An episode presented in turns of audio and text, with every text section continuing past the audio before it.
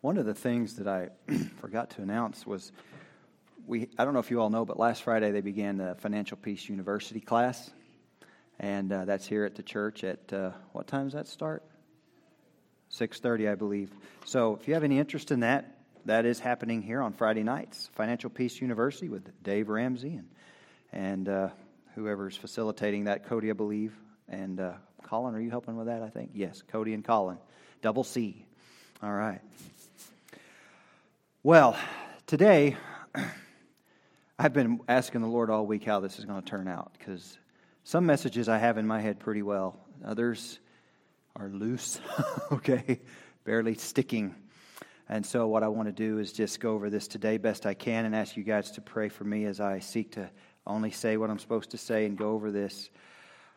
Today is a message that relates to what we've been seeing in the revival that's been going on in the colleges. It's the last that I'm going to be speaking of it as a focus, uh, as far as that goes in itself. We will always be discussing our biblical need for revival through everything we go. But as far as just a, a focus in itself, and today what I want to talk about is not being discouraged with abuses of revival because I feel like that can happen because it happens it happens to me. And in fact it happened to me this week. So, we're going to be talking about trusting God to govern his kingdom, trusting God to, go, to govern his kingdom. Let's all turn to Matthew chapter 13, verses 24 through 30. Matthew chapter 13, and let us stand for the reading of God's word. Matthew chapter 13, verses 24 through 30. We're going to read a parable and here's how it starts Another parable he put forth to them, saying, The kingdom of heaven, now we're talking about the kingdom of heaven, is like a man who sowed good seed in his field. But while men slept, his enemy came and sowed tares among the wheat and went his way. But when the grain had sprouted and produced a crop, then the tares also appeared. So the servants of the owner came and said, Sir, did you not sow good seed in your field? How then does it have tares? And he said to them, An enemy has done this. The servant said to him, Do you want us then to go and gather them up?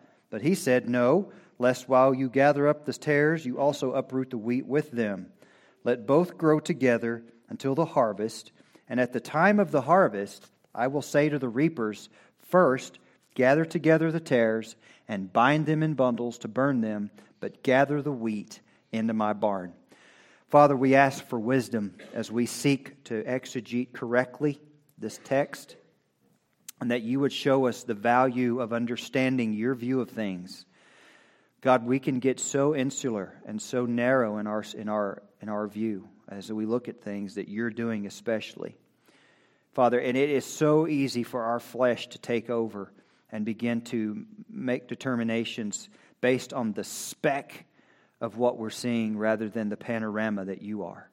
So, God, today, set us aright in these things and encourage us that you are establishing, have established, and are establishing your kingdom. In Jesus' name, amen. All right, you may be seated.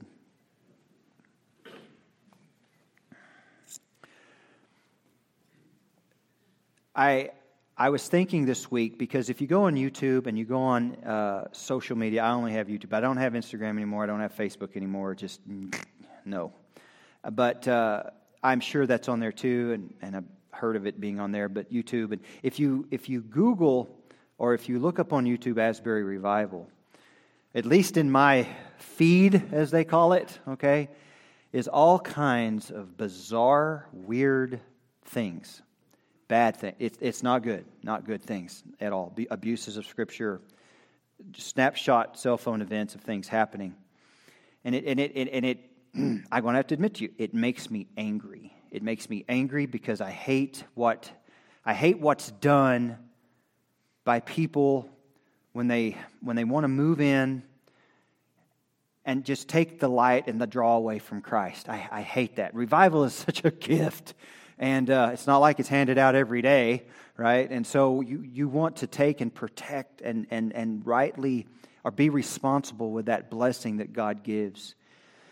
And so I thought, man, who do I know that knows because basically what we're we are a long way from Kentucky, aren't we? So who do we know? Who do I know that is out there? Who do I know? And it made me think of John Franklin. Who all remembers John Franklin? He preached here back in 2016, 17, and uh, I thought I'll call John. Yeah, so I called up John, and sure enough, John is a director of missions of churches there in Tennessee. And he has friends. Actually, he has pastors that are in his association that he shepherds who have personally been to Asbury. They've been there. And they've wrote about their experience. And they put it on Facebook. okay, which is good because, you know, again, uh, it's like this you, you have to know who to read or who not to read when these things come. And if you don't know, well, it's just like if you have an illness and you go on WebMD, you're going to be dead next week okay, because that's just typically all that shows up is the worst case scenario, right? All right.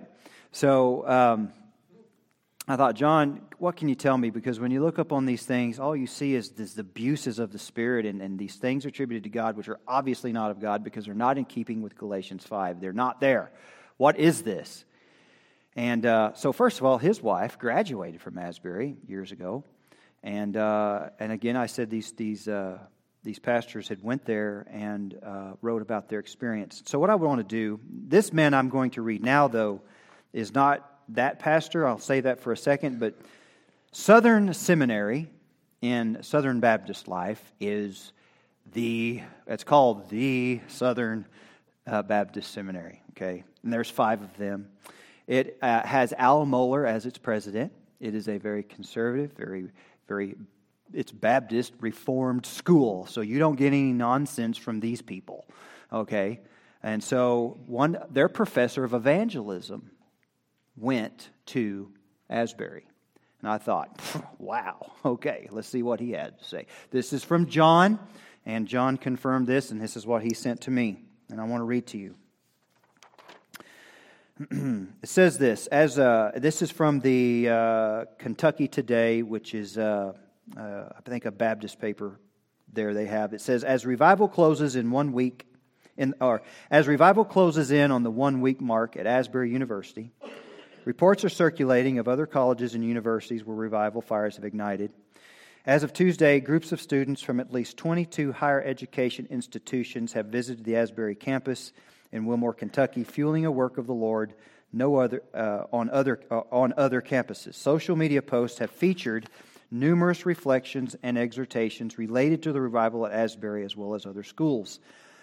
Among those visiting the Asbury revival on Monday was Tim Beougher, pastor of West Broadway Baptist Church in Louisville and the evangelism professor at the Southern Baptist Theological Seminary.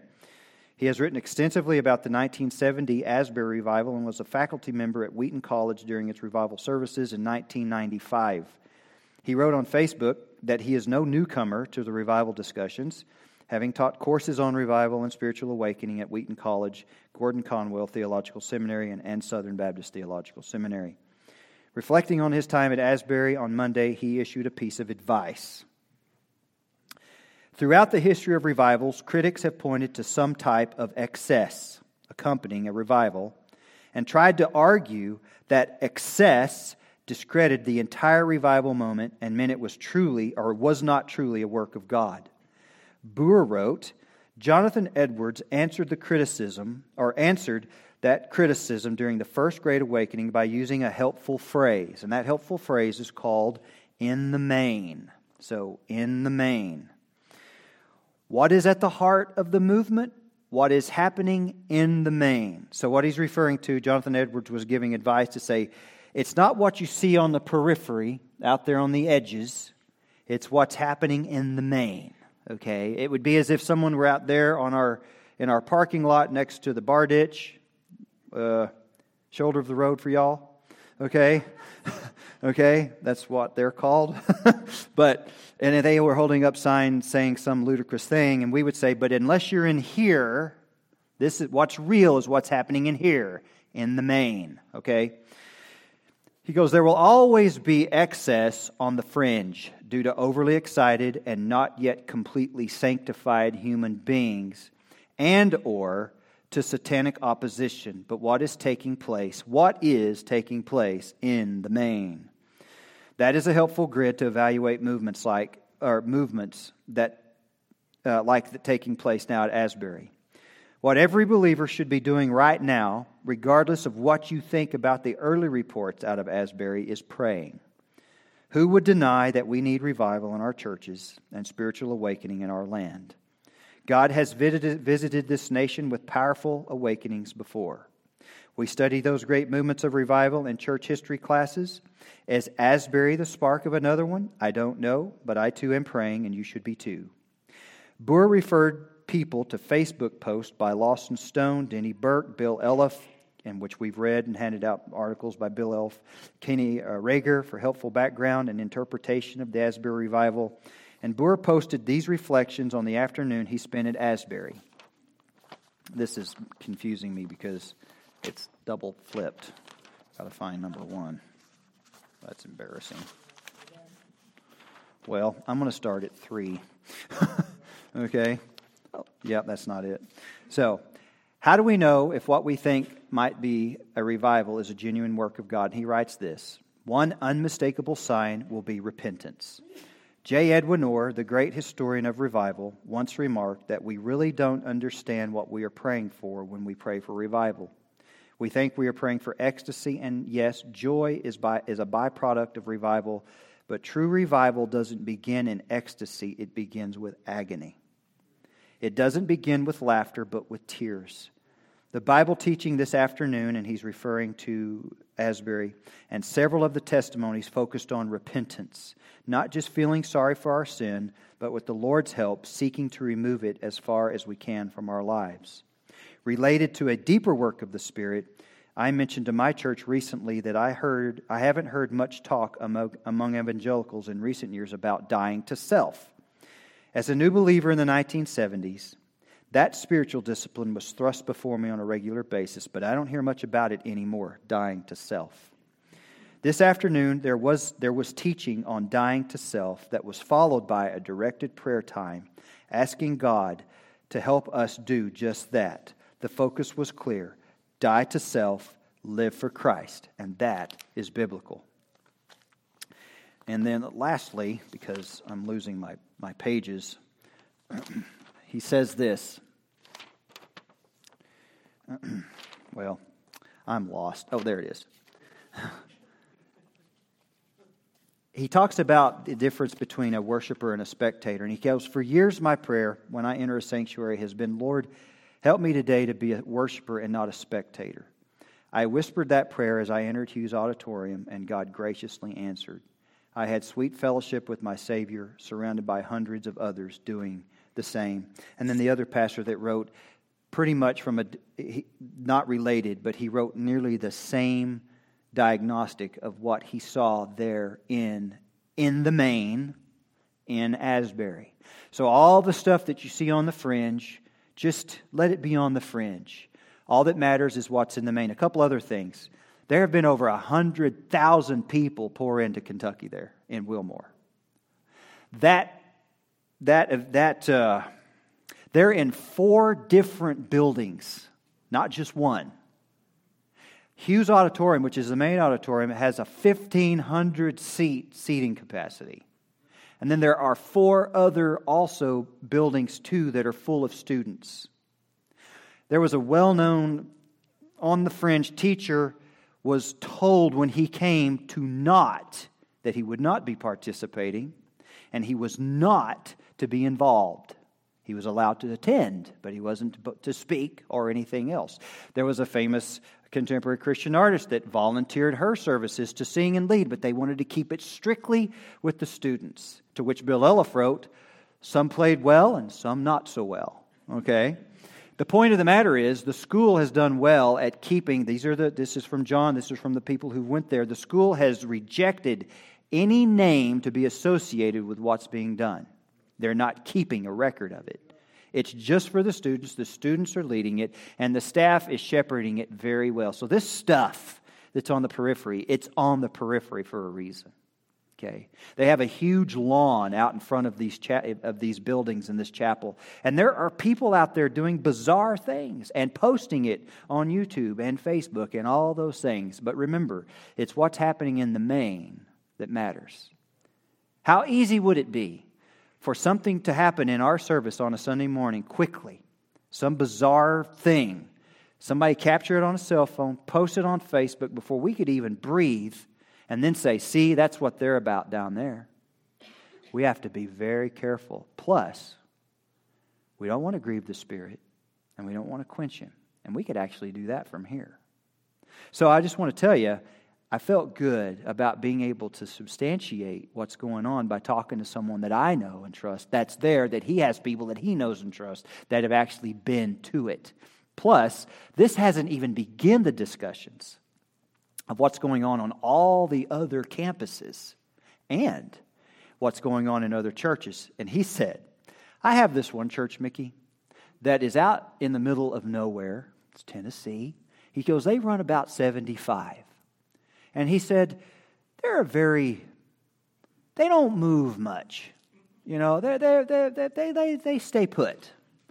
They had an altar call last Sunday night. 25 of the 75 were at the altar and wouldn't leave. He goes, they don't do that.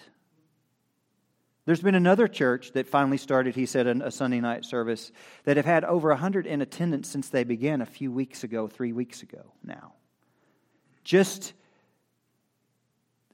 God is moving, evidently, in our nation, in these places. We should pray and say, God, let me not be drawn away by the, by the noise of the enemy. Which brings me to our text today. Number one, when we go to Matthew chapter 13, what drew me to this was the issue of the wheat and the tares. There is a vast difference between wheat and tares. But the first thing that Jesus says when he starts out in this parable is the kingdom of heaven is like.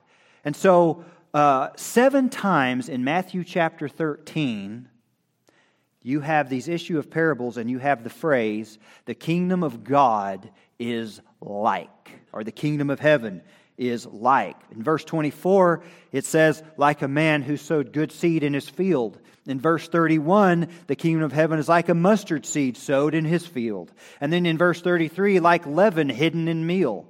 And then like treasure hidden in a field. Like a merchant seeking beautiful pearls. In verse 47, like a dragnet cast into the sea. And in verse 52, like a householder bringing out things new and old. And so this is all through Matthew chapter 13. Parables.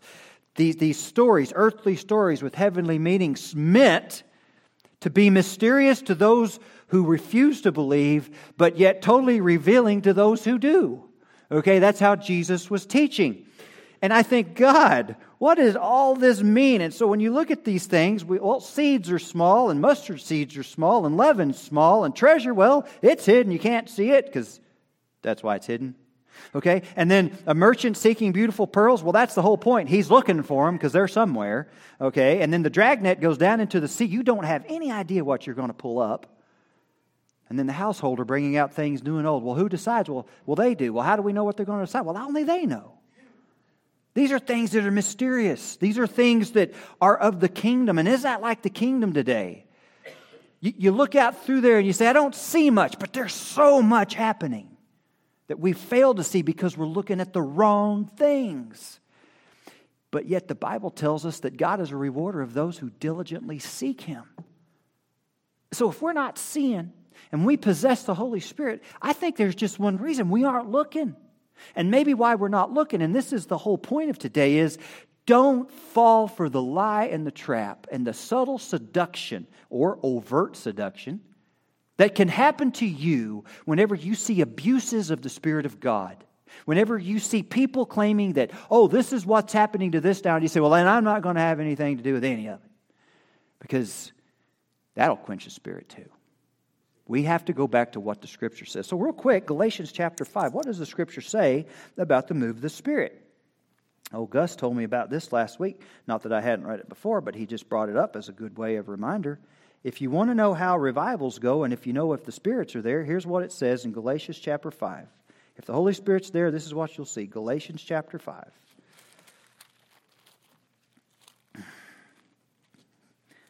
Yeah, just get past. There we go. Galatians 5. Down around verse 22. Now, this is the fruit of the Spirit. So, how to know something's legit? Is there love there? Is there joy there? Is there peace there? Is there long suffering and kindness, goodness and faithfulness and gentleness? Is there self control there? Now, clearly, these things, as we also connect the dots, we know that the Holy Spirit is the Spirit of truth. Is there truth there? In other words, when it's of God, Christ will be exalted first and foremost, and sin will be dealt with. Why? How do we know? Well, if you go back up above in these verses, verse 19, what are the works of not the Spirit? What are the works of the flesh? Adultery, fornications, uncleanness, lewdness, idolatry, sorcery, hatred, contentions, jealousies, outbursts of wrath, selfish ambitions, dissensions, heresies, envy, murders, drunkenness, revelries, and the like in other words, all things of self are there. In a biblical revival, Christ is exalted and all things of Christ are there. Because if the Holy Spirit, now we have to remember something. Is his job not to make much of the Son? First and foremost, that's his job, right? So anytime you begin to hear more about the third person of the Trinity, to the absence of the second person of the Trinity, or even the first, you've, you've went awry somewhere. Because the Holy Spirit makes much of Christ. And he brings to mind all things that Christ has said to us. That's his job. Remember, we called him the allos of God, the other like me, Jesus said, the helper who will remind you and teach you of all these things. And even when Jesus drew near to those on the road to Emmaus, and they were wondering how to figure this out. He started with the scriptures, right? So, whenever the Spirit of God is moving, you can better believe that the Holy Spirit is going to bring you front and center with the scripture. And, and, and that is going to bring you front and center with the sin in your life because you got to get clean. You come to Christ, and revival is that glorious occasion in which God reaches down to his people, because revival is only for God's people, and he pulls them out of the, the muck and the yuck that they're stuck in. Do you like that? Okay. And and and he he he literally you're saying I can't get out. It's too yucky. It's too bad. I'm tangled. And he pulls you up out of it. That's the glorious deliverance of what revival does. It's forced uh, extraction to God's people out of their yuck. And that's what we see happening. And he brings you into conformity with his spirit through the word of God, which testify of him. Well, we go back to Matthew chapter 13, and we begin to read, as Jesus said, while men slept, or, or first, the kingdom of, of heaven is like a man who sowed good seed in his field, but while men slept, his enemy came and sowed tares among the wheat, and he went his way. That's, that's not a good thing to do. okay? And I just want to say, in the Bible, and if you read, if you go back and you've probably studied this, how many of you heard of darnel? Darnel. It's not the name of a lady that works at the bank. Okay, darnel. Uh, Travis, you know darnel? No? Okay. Well, I didn't either. What about any far- wheat farmers? We never heard of darnel. We just heard of cheat. That's all we used to call it was cheat. You cheat, cheat wheat. Cheat. Well, darnel is an actual Middle Eastern thing, I guess, because darnel occupies a gray area in human agricultural history. It's definitely not good for us. When people eat its seeds, they get dizzy, off balance, and nauseous. And its official name, I don't know Latin very well, at all, actually. El temulentum, okay, and comes from a Latin word for drunk. So it actually has that side effect. And, and I was reading if, if, if, uh, if you eat too much of it, you can die. But darnel is a mimic weed. Now, this is important. Neither entirely tame or quite wild. That looks and behaves so much like wheat that it can't live without human assistance. Darnel seeds are stowaways. The plant's survival strategy requires its seeds to be harvested along with those of domesticated grasses, stored, and then replanted the next season. Now, up behind me, so it would be on my right, you have real wheat seed. And then, of course, if you're not familiar, you should, when the wheat comes up and, and goes to a head, y'all should stop and look and study it. But to the left is the darnel head. And you know what? It looks really similar to a bearded wheat, but it's not. And so Jesus says, they're asking the question, what do we do? You've got tares. Now, before in the boot stage, before it gets into the head, it all looks the same. Okay? So Jesus is questioned by, or in his parable, he said, the question is asked, someone has slept or has come in while you were asleep and they've sown these tares in your feed or in your field and they've went away. And it says in verse 26, but when the grain had sprouted and produced a crop, then the tares appeared. Now notice when the tares appeared. Really appeared is when in verse 26 the tear or when the when the grain had sprouted and produced a crop. Isn't that when the devil strikes a lot of times? When things are when God is moving and in your life, perhaps it's in your family, you've had a major breakthrough. Perhaps, let's just go back and start at the front. You, you've had a time of a great season of drawing near the Lord, and He's just, man, so close to you. Maybe you've just gotten saved. You've, you've confessed Christ. He's come into your life. He's your Lord. He's your Savior. And, and you're so just your head is in heaven and you go to work and in your family, suddenly things just begin to fall down on you, man. Just boom. Your friends are making fun of you. If you're married, your wife thinks you've lost your mind. Okay, if you you have a boss, he's suddenly just focusing on you as his sole attention of misery. Okay, uh, your dog dies, or who knows what all goes on, but you just think, man, ever since I became a Christian, this all this bad stuff is happening to which you need to draw near to an older disciple, okay? And they'll say, Yeah, welcome, because now you're a target. And the first thing the enemy wants to do is discredit that testimony of grace in your life. Don't fall for it. Go to him for faith, flee to him for strength, and let him be your witness as you push through this. Don't, don't fall for it. And I've seen over the years, I've seen a lot of new Christians really fall for that sometimes. But then let's say in your family of faith, you guys have had a great season of personal revival in your home or in your family. You lose your job, maybe the car breaks down and then the toilet goes too. You know, now you don't you can't drive to get parts and you got to have that and you got to have both.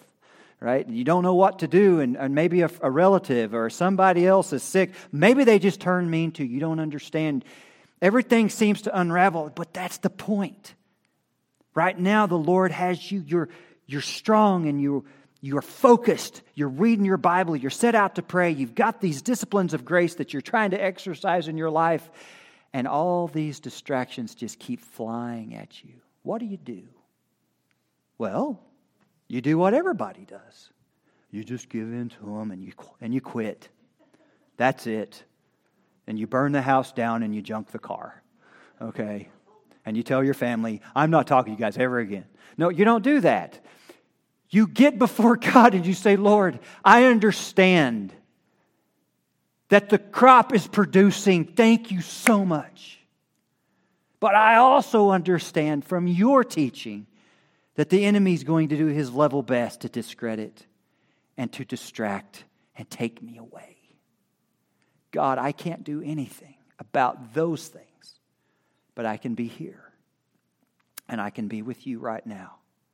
And God, so help me. Get me up out of bed every morning and get me on my face before you. Oh Lord, throughout my day, call me to prayer when I'm driving. Call me to prayer when I'm when I'm alone. And God, bring your word to me through the ministry of your Holy Spirit that abides within me. God, fight my battles.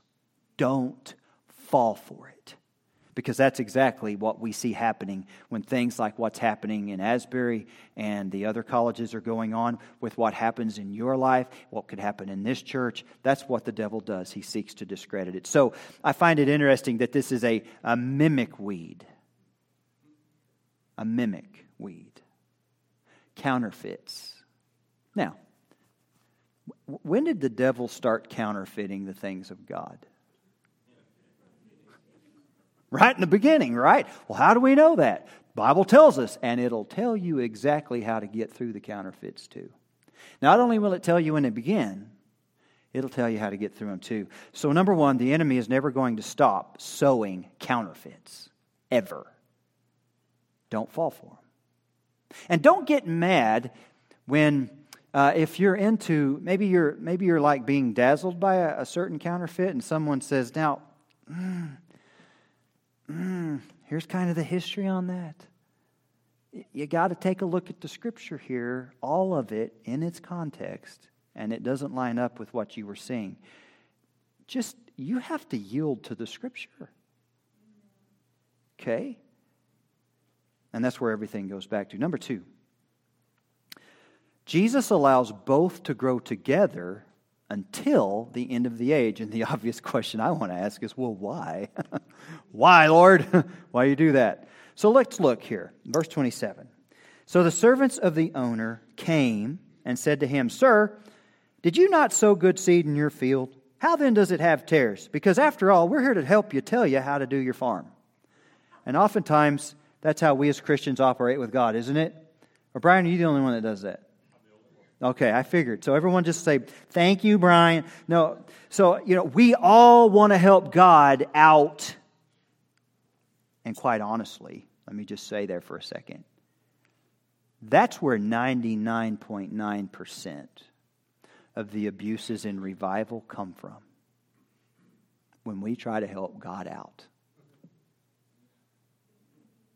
Oh, and man, so I got a pocket knife right here. I'm going to show y'all something. Well, I should get the tape off of it. Okay.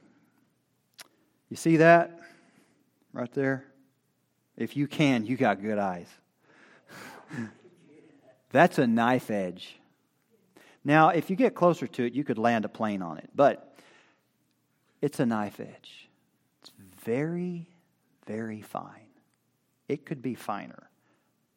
It'll cut you very narrow. That's so over here would be truth, and over here would be error. This is the difference. Many times in the things of God, it's this knife edge. It's that close. So then, how do we know what to do? How do we know the difference? Well, this. Okay? You read your Bible. And you become a student of it to the point where you say, hmm, wait a minute. God, God's talked about this before. So, if you're like me, you Google the keyword you remember so you can go to the verse that you can't remember. Okay? And then you find it. You go, that's what I thought. Yes. Oh, look, a reference. And then suddenly you have gone from the knife error of error to truth because you have the roadmap. It's impossible. It's impossible to try and understand the things of God apart from Scripture. You have to have Scripture. And by the way, just don't forget, God doesn't need our help to make things better. What He needs is our humility and our obedience. Number so so as we go on and reread down past 27 verse 28 he said to them as an enemy has done this has sowed the tares the servant said do you want us then to go and gather them up because we're always too ready to do something right i mean me you know the whole bull in the china closet phrase that was that's me you all think that was, but no, that started in 1973. Okay? That's that, my name right there. I can break anything. Okay? I can cause a mess and a wreck in anything. No, I'm just saying that God, so many times we, we want to go do something. The majority of my mistakes in early ministry was because I felt like I needed to go fix it. I needed to go do something. I needed to be assertive and aggressive. No, God needed me to be on my face asking Him what He was going to do about it. So, lots of scars later, lots of bumps on the head later, lots of humiliation later. I now go and ask God what He wants to do about it.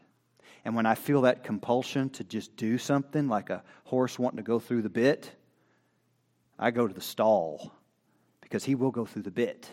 And if it's that bold in me, I need to step back. I finally got a clue. What, what he was saying here to his servants is, No, I don't. But he said, look in verse 29, lest while you gather up the tares, you also uproot the wheat with them. Now, did you see that? That's that knife again. That's that, that's that blade that we see coming out. We want to go fix the problem. Yes, you're right. There's a vast problem. And we're going to use the sledgehammer too, because we just bought it and it needs used. Okay? And any other big stuff we've got, because we're going to come loaded and we're going to fire all the barrels, man. When we're done, there won't be a problem. There'll be scorched earth too.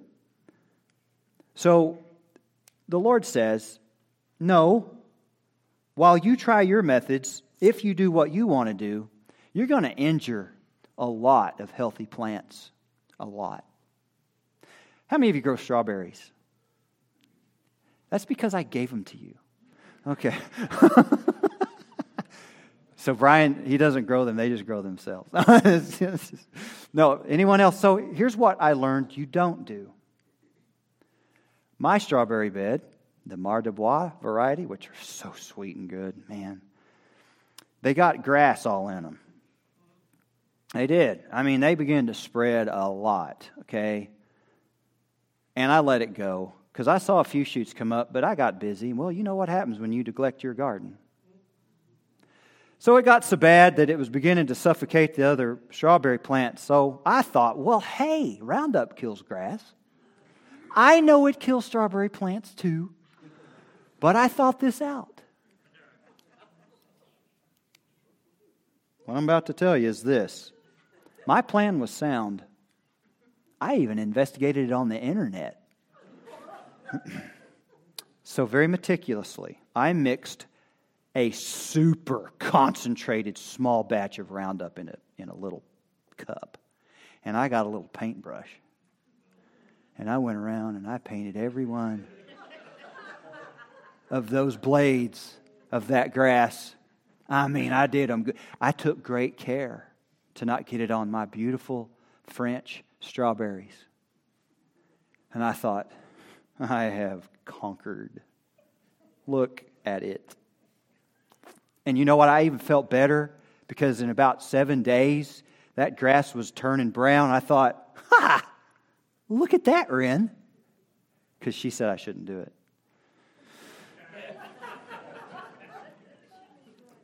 Well, the grass died. And, and then later, strawberries began to look weird. They never put on any berries, and then they died too. You know what happened? The roots of all the grass had intermingled with the roots of the strawberry plants.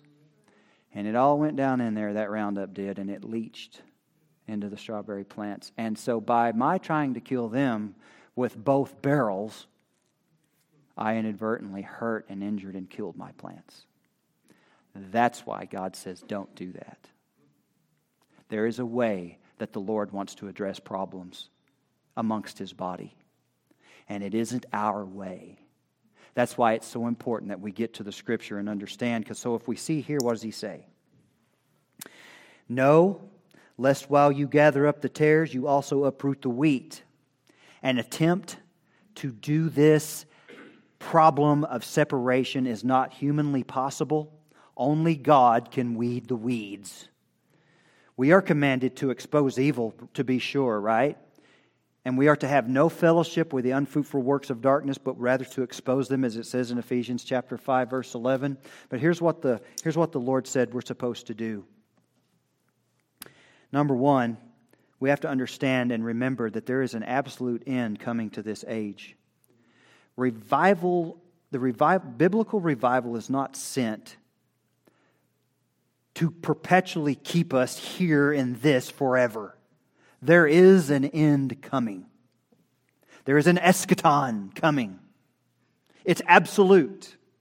And Jesus says here, he says in verse 30, let both grow together until the harvest, and then at the time of the harvest I will say to the reapers, first gather together the tares and bind them in bundles to burn them, but gather the wheat into my barn. And of course, if you go down to verse 36 through 43, you will see in verse 40 that the tares are gathered and burned in the fire, and so will it be at the end of the age. God sometimes, I mean, evidently, these cults and, and extremes and isms and schisms and things like that, they're going to be here. We need to stop acting so surprised whenever they produce a grain or a fruit head. They're here. That doesn't limit God.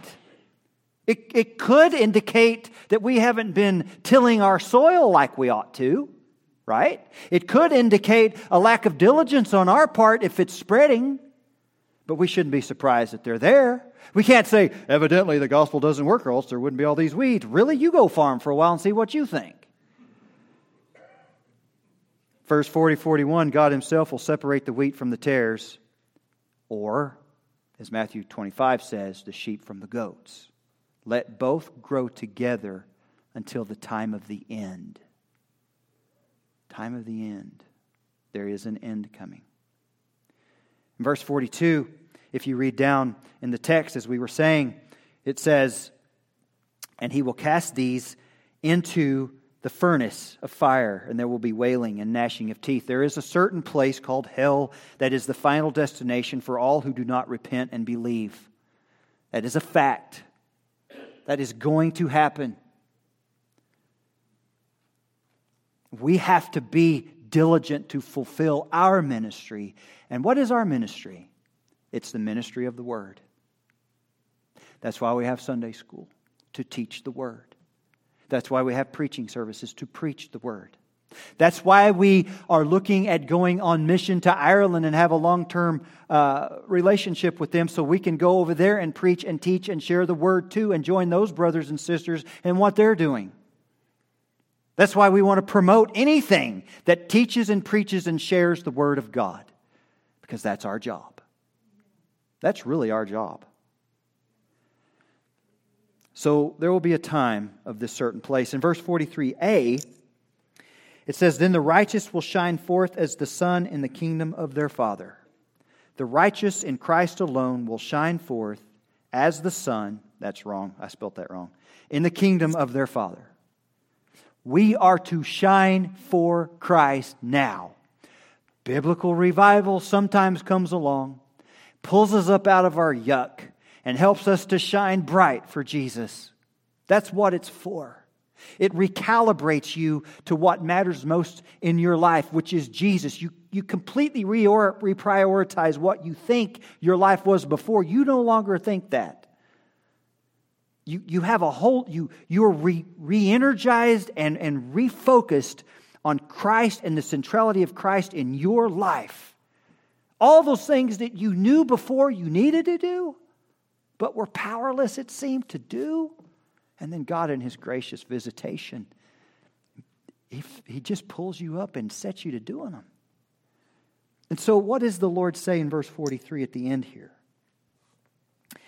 He who has ears to hear, let him hear. Let him hear.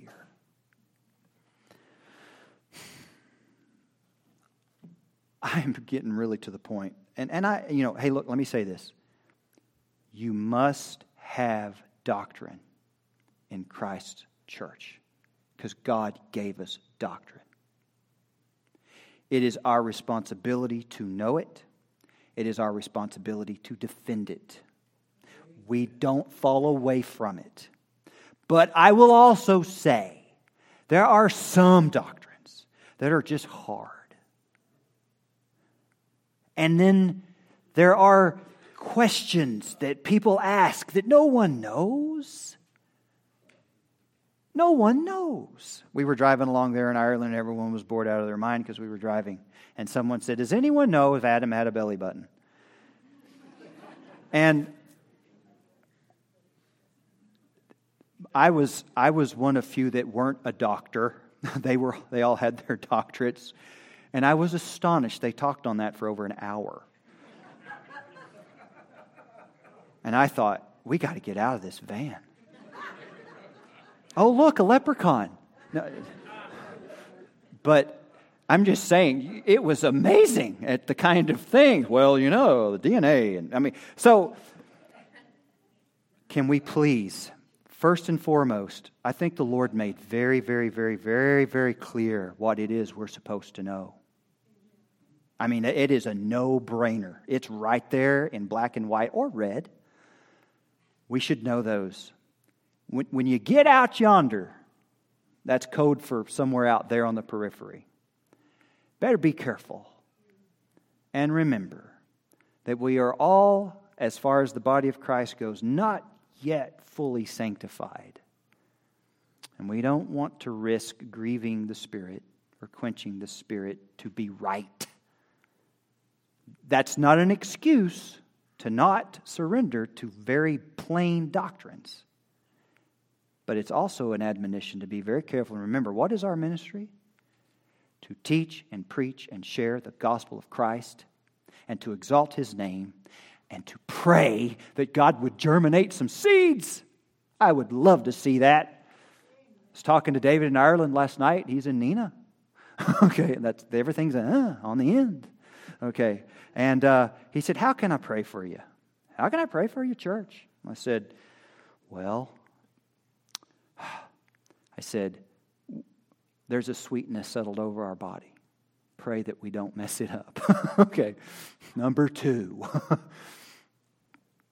I said, Pray.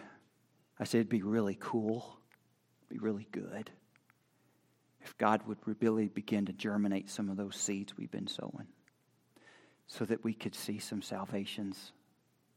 Wouldn't that be just amazing? Oh, you got it, brother. I'll pass it on. And so he's praying for us, and we're going to be praying for them. He's sending a list, by the way, to, to give. And, uh, and I just what I want to be about. We're going to teach doctrine at Northridge, and we're going to hold the line. But we're also going to be very careful that we do it in a spirit of humility so that we do not quench the Spirit and grieve Him on arguing about things of no consequence, so that we can keep our focus on Him. Amen? So Jesus says, He who has ears to hear, let him hear. Now I want to close with this. This is fascinating.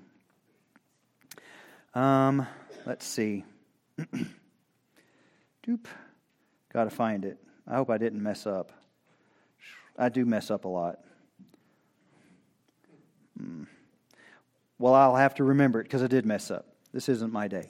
Charles Murray is a political scientist. He's wrote a lot of books. Uh, some of you may have had them, but he, he studies a lot of culture. He actually said, now he's an agnostic. So he's, he's got high hopes, but that's about it, right? Agnostic, okay? And he said, unless there is another revival of religion in our land. He feels that we are doomed. That was his words, Charles Murray. As a political scientist who's an agnostic. And so when I read that, I thought, man, how bad does it have to be when an agnostic who does, who's undecided doesn't even, even sees the great value of the historical realities of God sweeping the nation and calling people to himself. Sobering, isn't it? Very. So here's what we need to do, church. Number one, let's keep being faithful in the ordinary graces that God's given us. Value your Bibles, pour into them. Hold it tight, okay? Know it, live in it. And when after you've read your, your chapters, go to your knees. If you can't go to your knees because someone might have to come visit, stay in your chair, okay? And pray. Seek God and said, Lord, take this to my heart. It's hard. Lord, jumpstart my soul. I'm not asking for just an emotional high here. I'm asking for your nearness and your presence.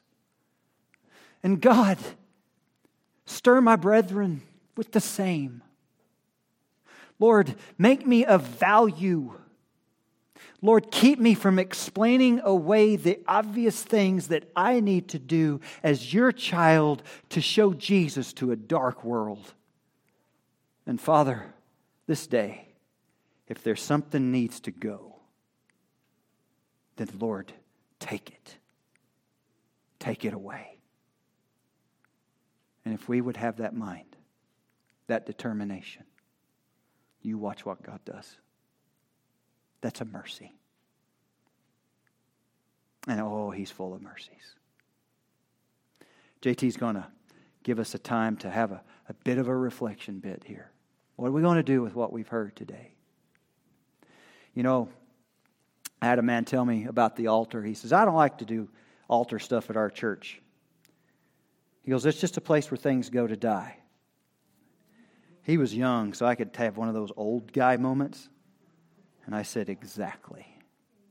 It's a place where things go to die. If there's anything alive in you that doesn't need to be, kill it. Like John Owen said, ye be killing sin or it'll be killing you. And, church, let us be diligent to pray and keep praying that God will continue to do whatever He's doing out there and whatever He's done here, if you were here Wednesday, that He will continue to do it. If you don't know Christ, the gospel is this that Christ died for your sins. He was buried, He was raised again the third day. He was seen by over 500 witnesses at once. And you're going to have to deal with the fact that He's a living Savior right now. And you will stand before Him, either as your Savior or as your judge. Repent and believe the gospel. You do as God leads.